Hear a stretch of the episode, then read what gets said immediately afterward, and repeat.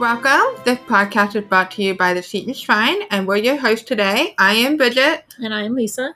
and in each episode, we're looking forward to sharing more stories about individuals who have ties to Elizabeth and or her mission. Um, today we have the pleasure of talking with Sister Mary McCormick. She is a Sister of Charity of New York. She is a spiritual and retreat director, a writer, and presenter on topics of spirituality and the charity's charism. Oh wow! Like Sister Mary McCormick, I haven't met her, but I talked to her on the phone a couple times, and Mhm. she is just a doll. Yeah, she's So, what are of we fun. planning on talking to her about? So we're going to talk about Sister Cecilia Conway, who was um, the first sister to join Mother Seton's order, and she was with her in Baltimore in 1808. So we're going to fill in the gaps there. Well, that's great. Well, I'm looking forward to it. All right, let's get started. Good morning. This is Sister Mary McCormick. Hi, Sister Mary. This is Lisa Donahue from the Seton Shrine, and Bridget is with me. Hi, hi, Lisa and Bridget. Good morning. How are you today? Um, a little warm, but other, other than that, I'm fine. How's, how's it down in Emmitsburg? Um, it's going pretty good. It's like it's been really warm, but we've had had thunderstorms the last couple of days, so it's really kind of while the humidity percentage had definitely gone up, getting that rain in and kind of somewhere of a coolness, it's been really grateful. I'm just great. I'm grateful for it. I don't know about you, yeah, Lisa. yeah. So hopefully you'll be getting some storms here soon. Well, we got a terrible thunderstorm last evening, and we're Oh. supposed to get more rain tonight, so we're probably getting what you have. That's great. That's great. So you guys are right, probably a day behind us. yeah, right. So, well, um, thank you for um, connecting with us and working with Yeah. Lisa to set up this call. Um, do you know what we're doing? Well, I have a, a sort of an idea. Uh, let me tell you what I, I think is going on. You're doing, you're beginning, or you're doing some podcasts on maybe some of the early um, women, and one of them is Cecilia. So I think y- y- you're doing a, a podcast on Cecilia O'Conway. Yeah. Yeah. Yes. Uh-huh. Yeah. So, um, Sister Regina, she like gave you very high praises on being an expert on some of these sisters. So, Um, we were hoping maybe, um, you know, being in New York, kind of having the inside track on maybe Cecilia and um, I'm gonna mess up her name, but Ulrika O'Reilly. Ulrika, yes. Yeah. Uh-huh. Um, so we just wanted to know, you know, kind of feel you out and see if you can help us with some things that we're interested in about both of them. Yeah. Okay. Yeah, but I think that, you know, I don't know how much time you have, but we really wanted to talk more on Cecilia Conway. Um, so, how much time do you have so I Uh, can help I'm keep track? I'm fine. This is good. I Oh, okay. carved out this time for this conversation. Oh, wonderful. And can I tell you, Re- Regina exaggerates. Oh, sure. See, um, Yeah. we talked to her last week and she did great. But I do know, I do know a bit about her, so I'm, I'm happy to tell you whatever I know. Okay, okay. Well, let um, if we if it's okay, um, we'll sum up what we kind of know and try to get to the meat of what we really want to talk to you about and get your Yeah. insight. Okay. Um, Yeah. All right. Fair enough. Good. So, Um, so um, doing my research on Cecilia, you know, and around here, we're always told, you know, she was O'Conway, which were was a family that was really close to Mother Seton. She's considered like the first one to join the Mhm. order. Um, she seems to have a very close relationship with Mother Seton, although there's like um, whispers of her not wanting to really be here. This wasn't really what she wanted. She wanted to be more in a cloistered convent. Mhm. Um, but um, and I even see with like Mother Seton, she kind of has a little bit of a different relationship. Like after Mother Seton is um, made mother the third time, it's kind of Cecilia writing to her, kind of boosting her up. You know, like saying that she can do this and and giving her confidence. And so Cecilia comes across to me as someone who had that confidence herself. Um, and then, but the interesting thing, the really thing I want to know is like after Mother Seton passes away, Cecilia Mhm. goes to New York. She's sister servant there. She kind of takes over a little bit. Like she's making decisions without um, Mother Rose White being aware. She comes back here um, without permission. Um, and then she is relieved of that position and asked to come back, but she doesn't until she hears from Father Dubois, which she doesn't. So, um, and then she kind of makes arrangements on her own to leave and become an Ursuline. So, I, I, that was new information for me, and I just kind of was wanting to know what you know about that. Uh, yeah. you, you know, I think that, you know, many people, when they hear about these early sisters, you know, they think that they were just these holy cards, you know, and uh, they just, you know, walked on a, a long straight line, you know, and they have some fascinating stories uh, to tell, you know, and I think that Cecilia is one of them. Um, I, myself, I think that Cecilia was really, um, I think she had a vocation to religious life for sure, but she was not in the right community. Okay. You know, she when when she met up with um, uh, Father Babade, who was preaching um, a mission in Philadelphia where her family um, was living, he sort of pers- she she was all packed and ready to go to a monastery in, in Spain. You know, to become a contemplative uh, sister there, Right. and he sort of persuaded her to join Elizabeth Seton, who was at that moment still in in uh, Baltimore, as you as you know, she had not yet moved out of the Paca Street house where she was teaching, but preparing uh, somewhat, you know, to undertake this new this new um, religious community about which, I mean, none of these women had much understanding of religious life. Elizabeth probably had never seen a nun in her life, you know.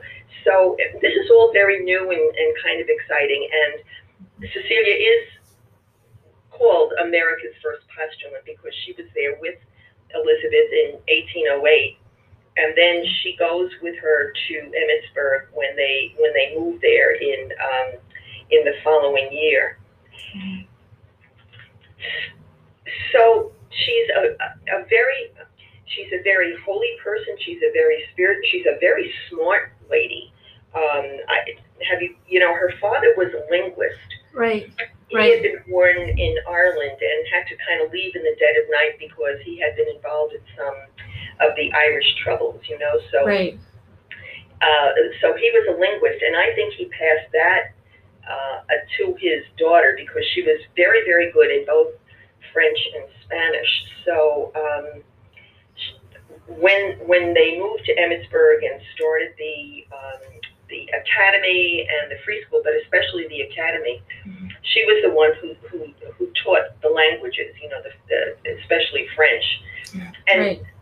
the, the, the, the girls loved her, you know. I mean, there was something very endearing about her at the same time, and I think you picked it up when you were talking about her relationship with Elizabeth Seton. At the same time that she had this wonderful way with the with the students, with the young women, she had this little you know, when she, she spoke with Elizabeth, when Elizabeth was formally made the, the what we would call the mother of the community, you know, you you you've got to be kind of, you know, you've got to take this community in hand, and you've got to, you know, you've got to keep us on the straight path. I mean, she was kind of a little, um, I don't know what you would call it, but behind this facade of this very loving person, which she was, there was also this other part of her Mhm. that was more or less, you know, strict into the letter. Okay.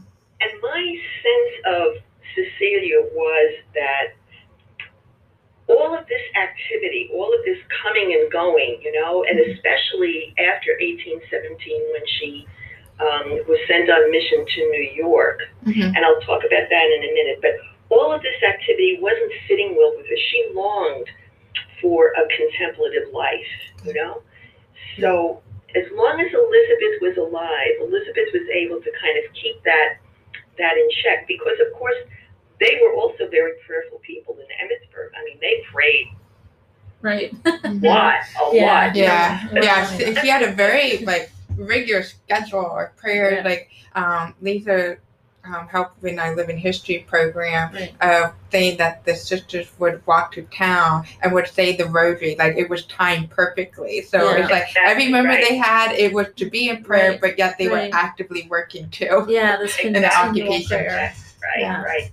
So what we would call, you know, contemplative prayer maybe um, was not as high on the list. I mean, people had personal prayer lives for sure, but a lot of that was vocal prayer, like the Rosary, and uh, they would listen to spiritual reading and that kind of thing. A lot of it was what we would call vocal prayer, which of course Cecilia would do, but I think she longed for a less hectic life, I Mhm. guess, you know. Yeah, which And is she um, imagined that that would be her lot if she was actually in a cloister. Yeah, I'm just thinking here as you're saying this, you know, when she was growing up, she was very close to her her family, but they were very adventurous. I mean, they they got when she was 6 months old, the story goes, she got in they got into a canoe and traveled down the Mississippi River and they went to um, Cuba. They, you know, they traveled quite a bit, and I'm wondering if she kind of wanted the rest, like wanted,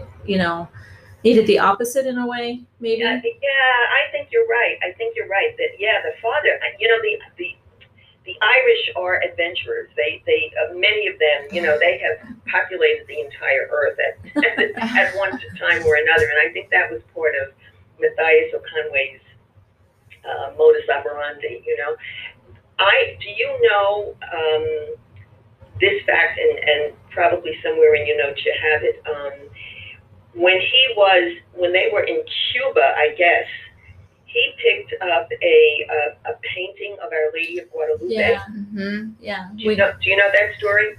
Um, well, we know we have it here, so we bring it out, Right. and we know it was a gift to Mother Seton. Do you know more? Well, it was a gift to Mother Seton from Matthias O'Conway, Right. Mm-hmm. Right. and it was hanging in the um, well, I call it a novitiate, but I guess the, the daughters call it the seminary room for many years, and I think they lost track of you know who, who gave it and what the importance was, and I think they took it down for cleaning or something and discovered on the back of the painting. Now, the one in the Guadalupe room is a is a replica. I think they keep the original in the archives. Yeah. Right. Yeah. Yes, yeah, it was in the archive, and we um, found like it, kind of like a, a hint, or it was like kind of putting a puzzle together. But it seems like when this was gifted to Mother Seton, um, she actually hung it up in the sanctuary In the White on the House. White House, the White House chapel. Okay. So it was up there for a period of time, and then there were um, what it what was in the corners? In the four corners were I can't remember. Huge. yeah. Uh, we'll have to get into those details later. But that was that was the way. That's a little bit of the story that we know that it was given by Matthias O'Conway, Cecilia's father, That's right. and he and he done a lot of painting. Like he was just a huge. It seemed like he was just a huge collector. So we know that he retained that painting. He had it up in the chapel of the White House. Then eventually, at some point in time, somebody ended up cutting off the corners Yeah. and was moving those pieces in other rooms of the house. That's the way the story goes. That's oral Oh, tradition. wow, So we don't really know it so much. But yes, the Yeah. original is here in archive, and we do bring it out. Um, well, we brought it out for the first time to the public last December for Okay. the Feast of Our Lady of Guadalupe. And um, so it was quite fascinating. We got quite a crowd that came to Yeah. the day to see this painting. But, yeah, I mean, I think that's another thing that she shares with her father. Like when I was going through a lot of her letters, um, even um, Margaret George, I think, or maybe Elizabeth Boyle makes a comment to her in a letter about uh, the first Christmas here and her with her stable. And um, there's all these references of, of wanting to gift or wanting to get um, religious items, but but not expensive, like like things that would mean things. Like she Uh-huh. she asked her sister years later to draw pictures for her of the Sacred Heart. She asked if there's someone here that can draw her a picture of the cemetery and send it to her. So it seemed like I don't know if you want to say that she was a visual person or whatever, but and I don't think it was in a um, selfish way in wanting to gather things. I think that was she truly wanted to gift things to people Uh-huh. Uh-huh. you know and i think her father was that way giving things to mother seton um, it's just interesting to me i just kept seeing those references all the way through Right, and Elizabeth does write to somebody about the fact that she got that that painting.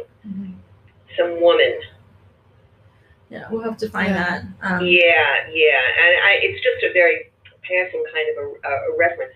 I'm thrilled because I think Our Lady of Guadalupe, I just love Our Lady of Guadalupe and that whole story. And I'm thrilled to think that Elizabeth knew Guadalupe, you know, Mhm. and, Right. and that painting, um, it, it's just very special. And I think today with, um, you know, so many of our, um, you know, Hispanic um, uh, people, you know, the fact that, that we are connected in that way uh, to Our Lady of Guadalupe, it's just kind of thrilling to me.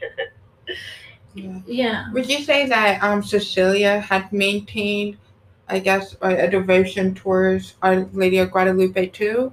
I wouldn't say that. Okay. I, you know, she may have, but I don't ever remember her referencing Our Lady of Guadalupe. Um, I, I noticed like through the letters, there was one letter where she um, is writing her father and she's talking about that Mother Seton will be the godmother for her younger brother, um, Pedro, I guess. Sometimes we say Peter. Um, but it's interesting in that same letter she mentions William being sick. And it kind of dawned on me like William was sick in 1809. For some reason, I'm always thinking of him as this older teenager. He was only 13 Mm. Uh, Mother Seton's son. yeah, Mother Seton's yeah. son. But it just shows the closeness there. I think that they wanted Mother Seton to be the godmother of their son, Oh, and right, you you get the feeling, uh, you know, from from uh, from uh, all of the the things that I've read that um, Elizabeth really loved that O'Conway family, especially Matthias.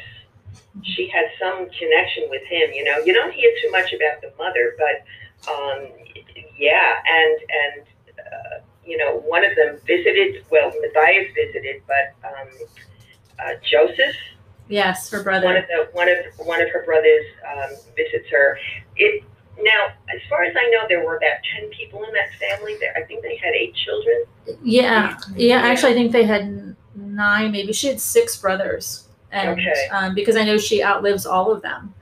Um, And for one who, uh, you know, when when she finally gets now we're skipping around a little bit, but I know when she finally gets up to um, to the visitation um, convent monastery up in Canada, um, she is really sick for quite a period of time. You know, I think she might have had, um, I don't know, some kind of uh, stomach problems, or you, you know, I don't think she was necessarily a very healthy person, which makes it stunning to me that she lived as long as she did. You know, because right, Yeah. um, right. she, Yeah, you know Yeah. what that reminds me of? It reminds me of um, Catherine Seton too. You know that Catherine Seton was thought to be a, a frail health, and Mother Seton was sent her to New York um, to family and friends in fear of her health. That's one oral tradition, and but yet even Catherine Seton outlives um, of her siblings. oh, she, And yeah, family. she lives forever. Yeah. Yeah. yeah. and and it seems like so between Cecilia Conway and Catherine Seton, they seem to have a connection too. Like they end up really developing a close relationship. Yeah, there's a, um, a letter I think by Elizabeth Boyle where she's telling Cecilia that she had seen Catherine and that she was mm-hmm. going to be coming to visit her, and I think she does because I think Cecilia makes oh. the comment that she looks a lot older, or Elizabeth Boyle makes that comment that she looks a lot older since they had seen her last. So, uh, uh, do you have any um, reference on that? Like, do you know if that actually was No, true that I- Catherine and Cecilia stay in close contact? Well, I just have the same. I think I just have the same letters that you do. I don't think I have anything different from what from what you're saying. Okay. Um, so Cecilia, um, again, she like I guess towards or close to Mother Seton's passing. Um, again, she's like with Mother Seton, and she wants her to like have a crucifix with her and all of these things with her. And I think it just shows again that she just wanted to make sure that Mother Seton was was good. She was going to go to heaven, and Yeah. I think. And, and, but you know, that's on the one hand. On the other hand, all Elizabeth really wanted to do was to concentrate on, you know, dying and and being with you know being with her Lord and being with her family. And I think you get the sense that she didn't really need or want that crucifix, you know, that Right. it was almost a distraction for her, you know. But this was Cecilia's way of making sure that, you know, Elizabeth was gonna was gonna do it. She was gonna get to heaven, you know. Yeah, Yeah, that's and beautiful. um, and Cecilia also makes a comment about the last time that um, Elizabeth's son Richard comes, um, and she just remarks that you know, well, she says about Elizabeth, the poor heart keenly felt the pain of that last separation, and that's really the only reference that I've ever seen um, with Richard being here, like how difficult that was for Mother Seton when he left. Yeah, yeah.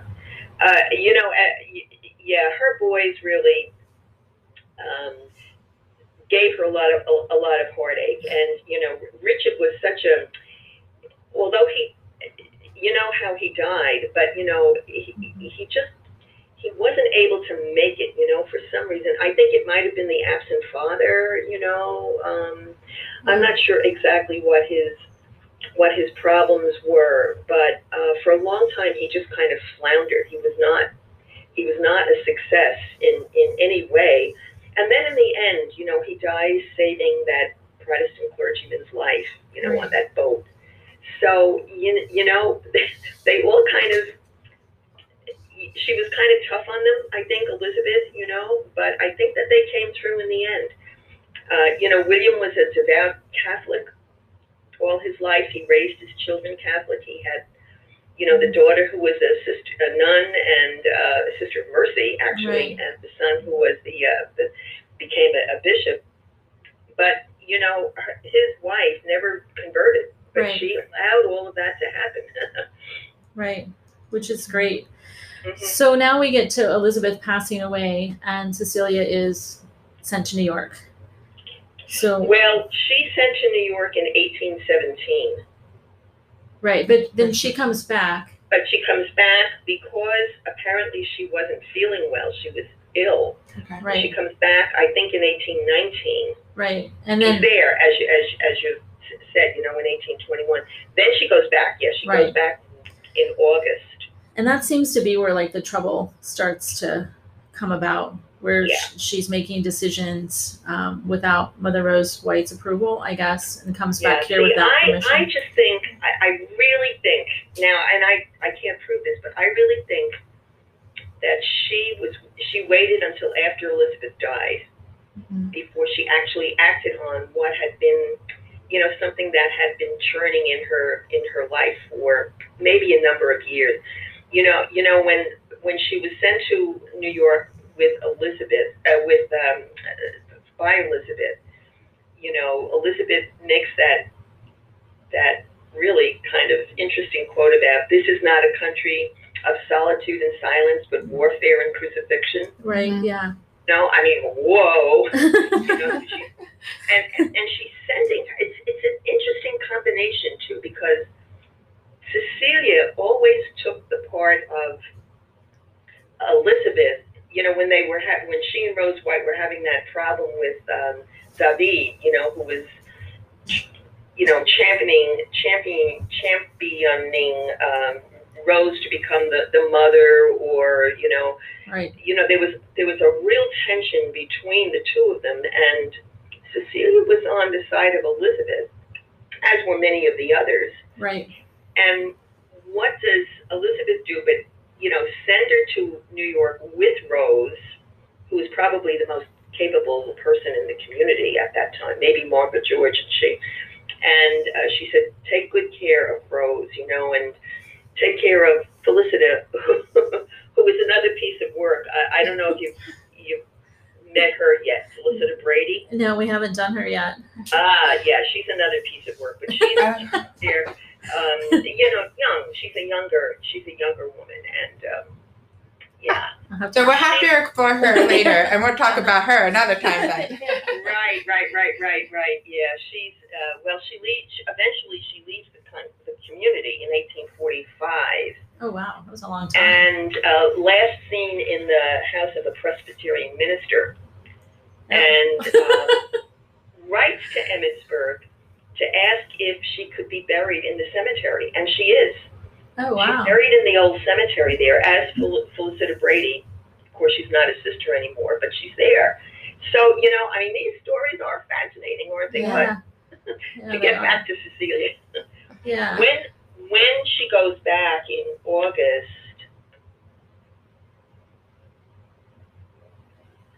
so it's August in 1821. Elizabeth Elizabeth has died. Rose has become the second mother. You know what was going on between the two of them. You know maybe this old you know stuff that had happened you know years before that was still on Cecilia's mind. I you know it's hard to know. But then in April of 1822, I hope I have these dates right. She's she's put in in charge of the first pay school in New York. Okay. I did see And that. what happens? You know, I mean, this this is incredible. Now I don't know if these dates are right, but I I'll just say what I have here. You know, in April she's put in charge of this school. July she goes back to St. Patrick's. Uh, the orphanage as the administrator, and then in December she's she's replaced by Elizabeth Boyle, comes to New York to be the um, to be the administrator. So April, July, December. I mean, all of this coming and going, and all of this, you know, moving around, and all of this hustle and bustle, trying to juggle all of the the parts of the um, you know the the program that she was asked to do. I think I really think it just. I think she had a breakdown. I really do. I think Oh, it be- just became too much for her. Yeah, I mean, because it seems like she, it's almost like she became a different person than what we had seen previously. She's all of a sudden this person that's being uh, disobedient, and it doesn't make sense with what we've seen the previous 10 years. Um, So that's a good theory. Is that That's she was right, just reaching her breaking point. right. Right, right. So you have the letter that Rose White sent to the Superior, you know, about how she refused to come home, you know, when when she, you know, wanted to leave to become, you know, to go up to Canada and to become one of the uh, cloistered sisters. She refuses to come home. She, yeah, it's it's almost as if she has. It's almost now. I'm not saying this, but but you know, it's almost like a split personality. that Yeah. happens to her. That's what was so curious Yeah. to me. Like she just seemed to change so abruptly, and I could you can't make sense as to why. Exactly, exactly, exactly. Well, I think the why is, um, I think it's a good theory of the why. It's just that, you know, it's that com- constant coming and going, the action. And like you said it very nicely, like deep down in her, it's been kind of brewing for Right. year Right. that she just really wanted a contemplated life. Um, Mhm. So, um, Sister Mary, do you have more on what becomes of Cecilia when she leaves, like how that all transpired, and then her life in with the Ursuline? Um, yeah, what kind of happened there? Did she leave on bad terms? she left on bad terms with everybody. I mean, she had nobody. Apparently, from what I can gather, reading in between the lines, she she uh, she had she had nothing to say to anybody. Um, you know, it was all of this. I'm afraid to go back. You know, I'm scared of going back to Emmitsburg. You know, and finally, um, from one of the things that Rose White says in that letter to the Superior, she said, "All right, if you don't want to come back, stay in your father's house." You know, though, well, in the the Daughters of Charity still make those annual uh, vows, Right. but she, you know, and that's all they really wanted. They wanted her to stay till March 25th, and she just refused to do it. Wow. But when she gets up to Canada, so uh, apparently she's in her father's house, goes to Canada, and she is treated so beautifully Mhm. by the sisters Yeah. up there, by the, the by the Reverend Mother, Yeah. her as a daughter. I mean, she's just. Yeah. And I think that because of that wonderful reception that she got, and the fact that even though she was still teaching, you know, it was the children would come to the to the monastery, you know, and and have their lessons and so forth. Uh, it was just a whole other world for her. Right. Yeah, and she I mean there's a there's a lot of letters, and she seems to be doing really, really well. It seems somewhere in like the 1840s she reconnects with um, Margaret George and Elizabeth, Elizabeth. Boyle. Elizabeth Boyle, yes. Um, we we got those letters, and I and I'm not sure how it happened, but I know our Regina Bechtel, she was she got some of those letters. I think that the Ursulines had them in a trunk or something up in up in Canada, and they found them and they sent them down. You know, and I don't know whether they sent them to Emmitsburg first or to Regina first, but you know, all of those letters uh, kind of came not that long ago to Oh. us. But wow. letters that she and Margaret George exchanged, and also that she and Elizabeth Boyle exchanged, Mhm. you can tell that all of whatever that anxiety was, whatever that breakdown was, has kind of disappeared. And she's she's now talking about how much she loves about. Although she she does, she's a little snarky. You know, I didn't get, you know, I didn't get the the message that somebody had died. I think, or maybe maybe a, a somebody had written a book or Yeah, she. Um, she- yeah, she's commenting in one of the letters. I think that there, um, maybe Charles White has written that book on Mother Seton by then. I can't remember, but she's like, I know there's something written, and no one bothered to send me a copy. yeah. Um, yeah. Yes, yes, yes. So, you know, there's that still that little thing that she has, and yet I think that especially her affection for both Margaret George and Elizabeth uh, was very genuine and never really left her. You know, it was in abeyance there for a while, but uh, you can tell, and you can tell from their letters to her how much they loved her. You know, Right. and appreciated her contribution to the to the early community. Yeah, yeah, I was definitely picking up on that in some of her letters. Like she, she does have a respect for the Sister of Charity of Saint Joseph, and you know, and has some content Right. in what she was Right. called to do at that time, working alongside with Mother Seton. Mm-hmm. Um, but then she also admits that she is happy in the vocation of the cloister life, you know, um, the quietness and stuff. And it, it seems like in some of her letters that she will say, I don't want to ever go back to that. She call it, Right. I don't know. She Yeah. said something of, um, I shall never think of the valley of St. Joseph and its holy inmates. You know, I, like the of words is like, ooh, it sounds like a, this would, uh, you know, this place could have trapped her, and she would have just been miserable, you know, at the same time, even though she holds great reverence and respect to yeah, that because her that's life. in a letter to Margaret George, and like in that same letter, she talks about how it's almost like she's giving respect to the sisters. Here, she's like, I was too cowardly to witness the misery of human nature without always having the liberty or the power to alleviate them. No, no one can have any idea how much I used to suffer when I visited the poor. So she, um, she kind of is admitting that it was hard for her to be out in the world and to see so much suffering. Um, Right, and and you know that you know teachers, social workers, nurses, you know, you have to build up some kind of a defense against all of that suffering, or you can't do anything. And I think that's what she's she's saying. You know that it was so overwhelming. You know, all of the poverty and all of the of the uh, the, the the the sadness that she experienced, especially on mission in New York it just became too much and she didn't have a defense against it Right.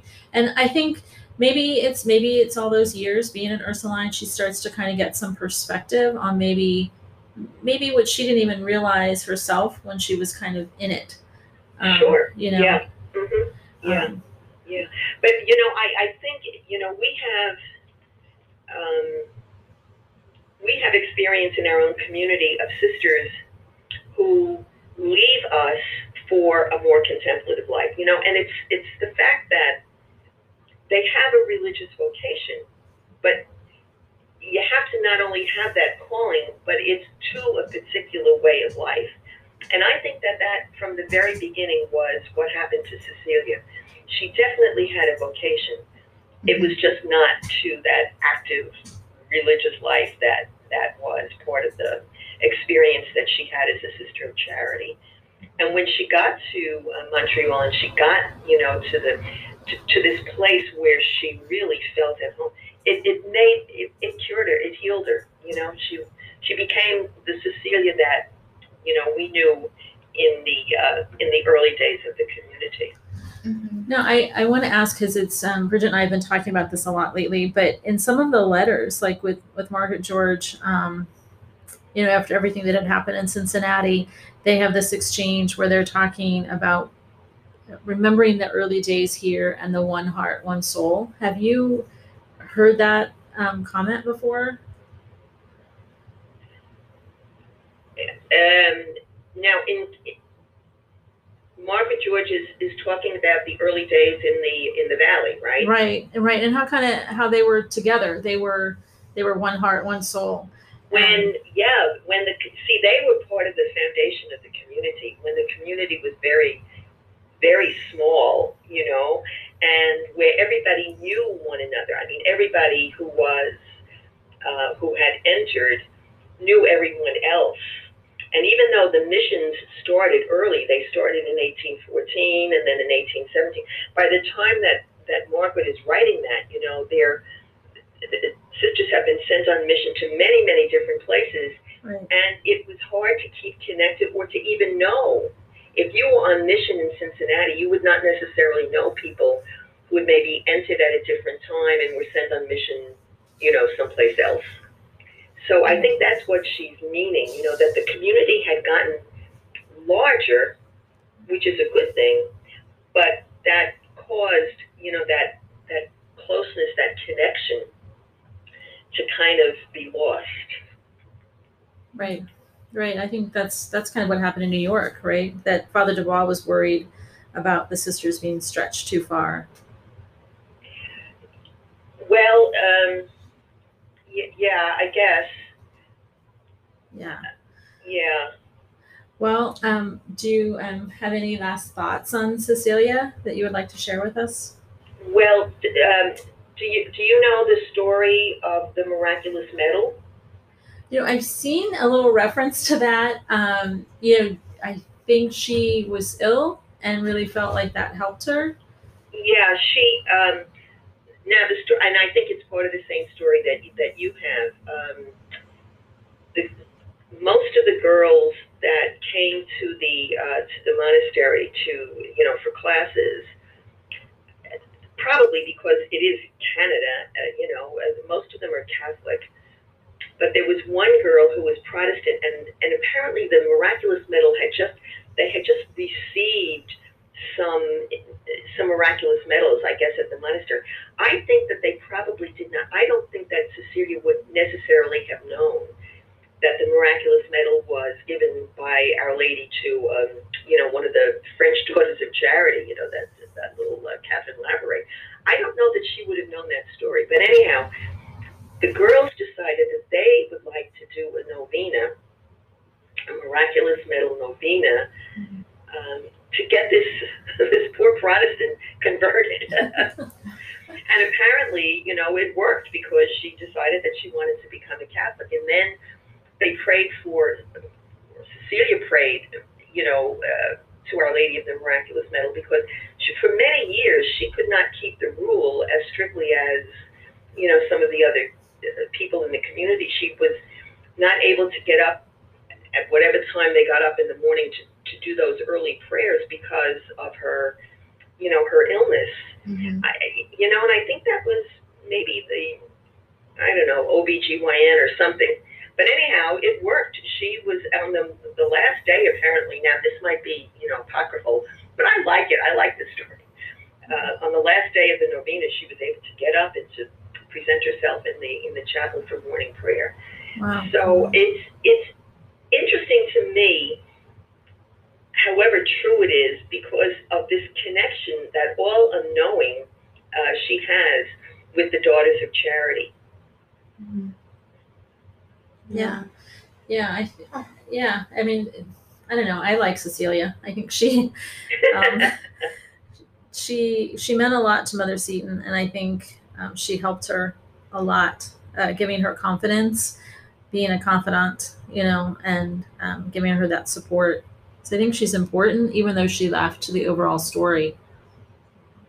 So, given the last um, topic, you know, with the miraculous medal, and perhaps it seems like there might have been, I, I don't know, it, I don't want to say influence. I don't think influence is the right word, but it seems like perhaps Cecilia kind of had a little bit of a, a hand or acknowledgement of the ascension um, we know that Elizabeth Ann Seton was definitely translating the works of Louise. Louise. And um, I, and I apologize. I kind of think on top of my head a little bit, but the, what I'm trying to get to is like looking at Cecilia. You know, she kind of feels like she spends her whole life in discernment, basically, to find her vocation where it, it is. And yesterday, I actually came across a quote um, or words from Saint Vincent de Paul uh, about you know on discernment. And and it, it just seems like after hearing you speak and the conversation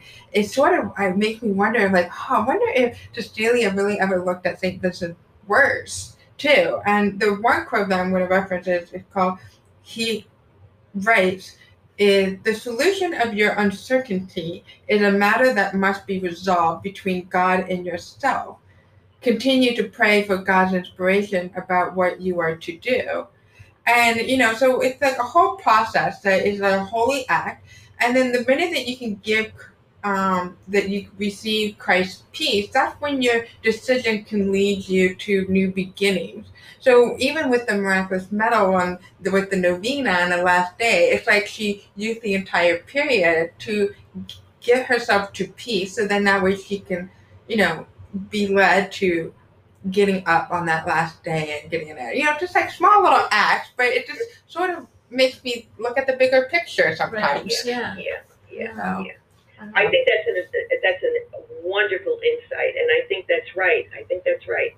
Um, she had to take every step of the journey that she took to get to where she belonged. You know, that's and it took her a long time, and there was a lot of um, there were a lot of little twists and turns along the way.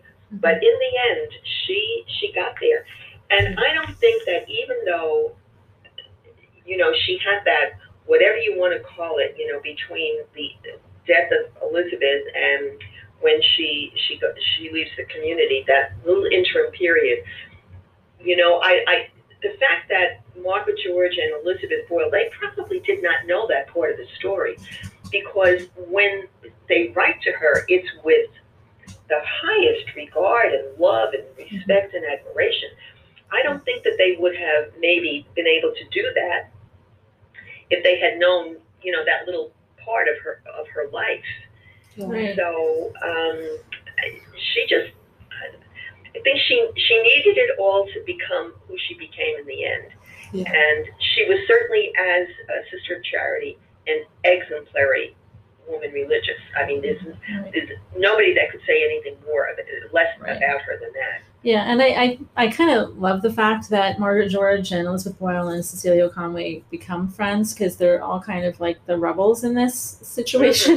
you know, yes, yes, yes. And you know, incidentally, now this is this is a little bit, uh, you know, new paragraph indent and capitalize here.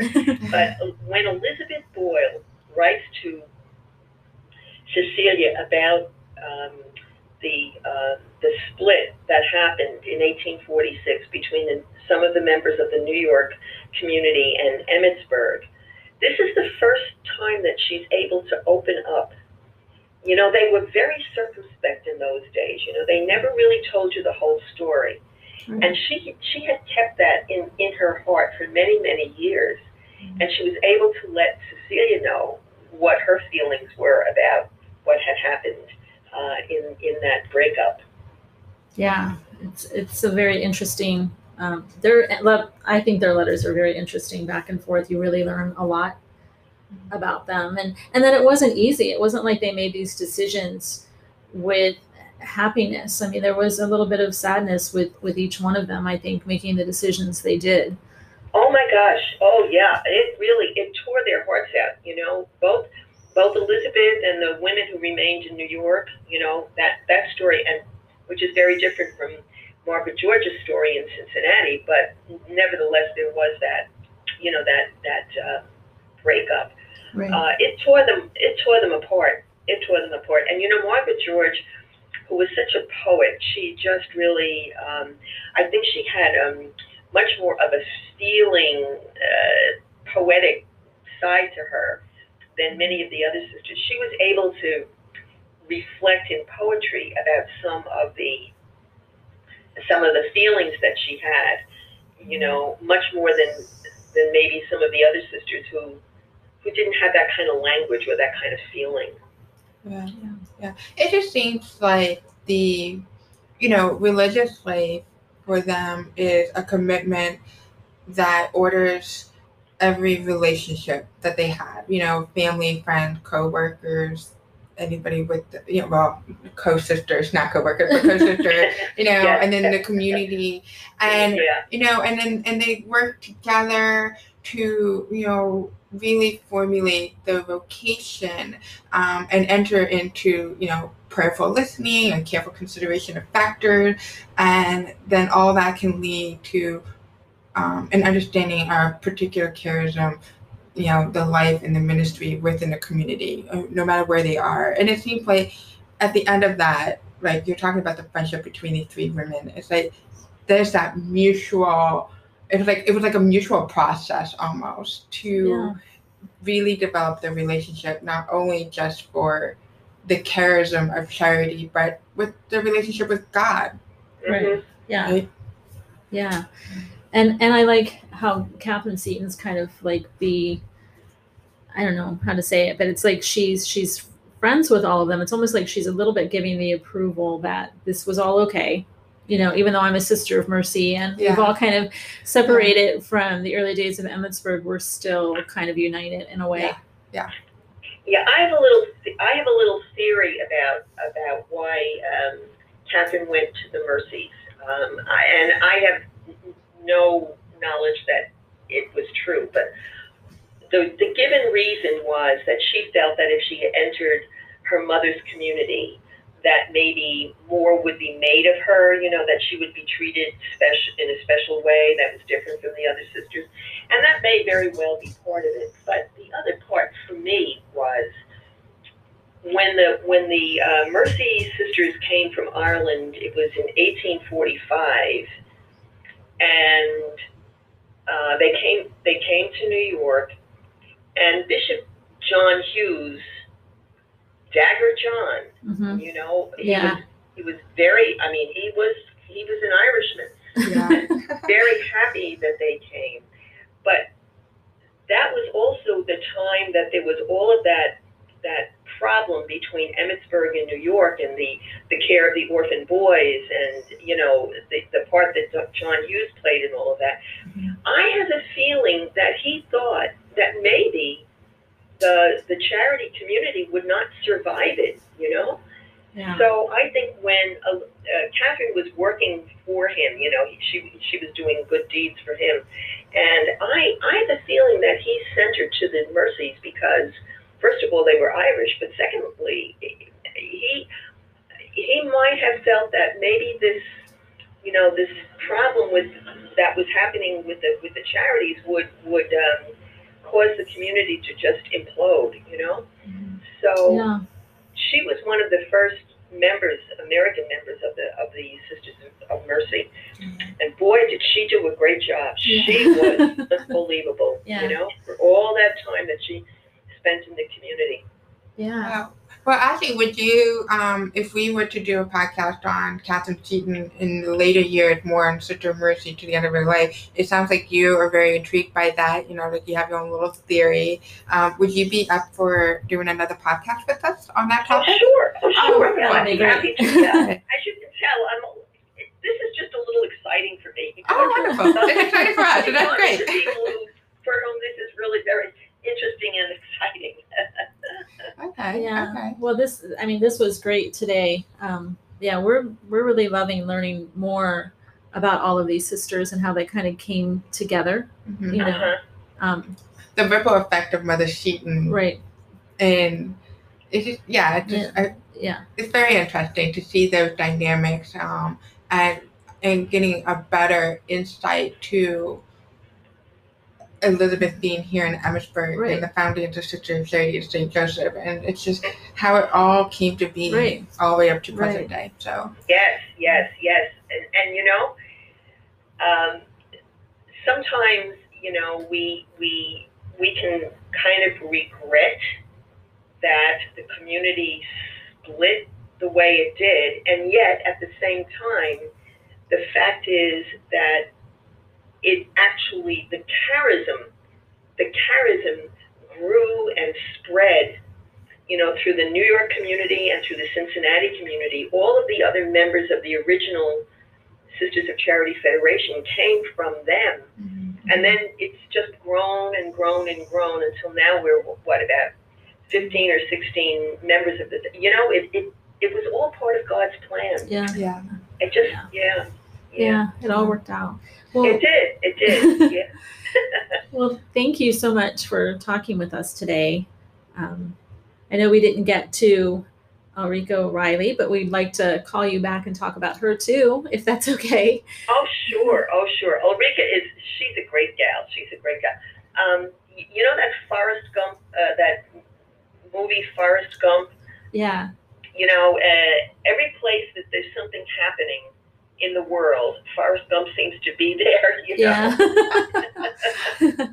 Well, that's Ulrika. Oh.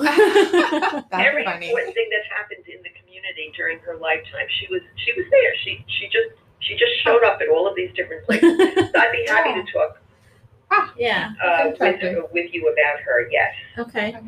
Well, thank you for today. It was a real pleasure. I think we both learned, Bridget and I both learned a lot, and um, we're, we were very fascinated with Cecilia Conway, and you kind of really cleared that up. It makes her so much a m- more interesting person. I think, you know. Okay. Well, you're you're very welcome. It was just it was just my pleasure.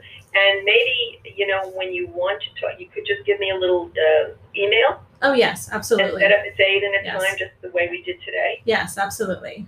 Okay. Great. Great. All right. Okay. Well, thank you well, so this was much. wonderful. Thank you so much. Thank you. Have So a I great hope day. that the weather, Okay. you know, keep working towards cooler. getting us cooler temperatures, Right. Right. Yeah. but not too much of crazy storms. So, Yeah.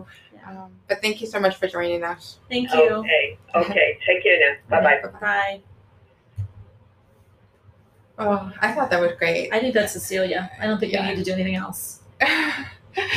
so, um, anyways, um, thank you everyone for listening to our podcast. I hope that you enjoyed listening on, um, tuning into Cecilia. We talk, again talked about a lot of people within the podcast, and we're trying to get to all these people as much as we can. But I think we learned a lot out of Cecilia. yeah, I think we covered her whole story. Yeah, I mean, there's not, like you said, there's really nothing more to add to it. I mean, we right. covered it all. Yeah, she's very interesting though. So, well, thank you for joining us today.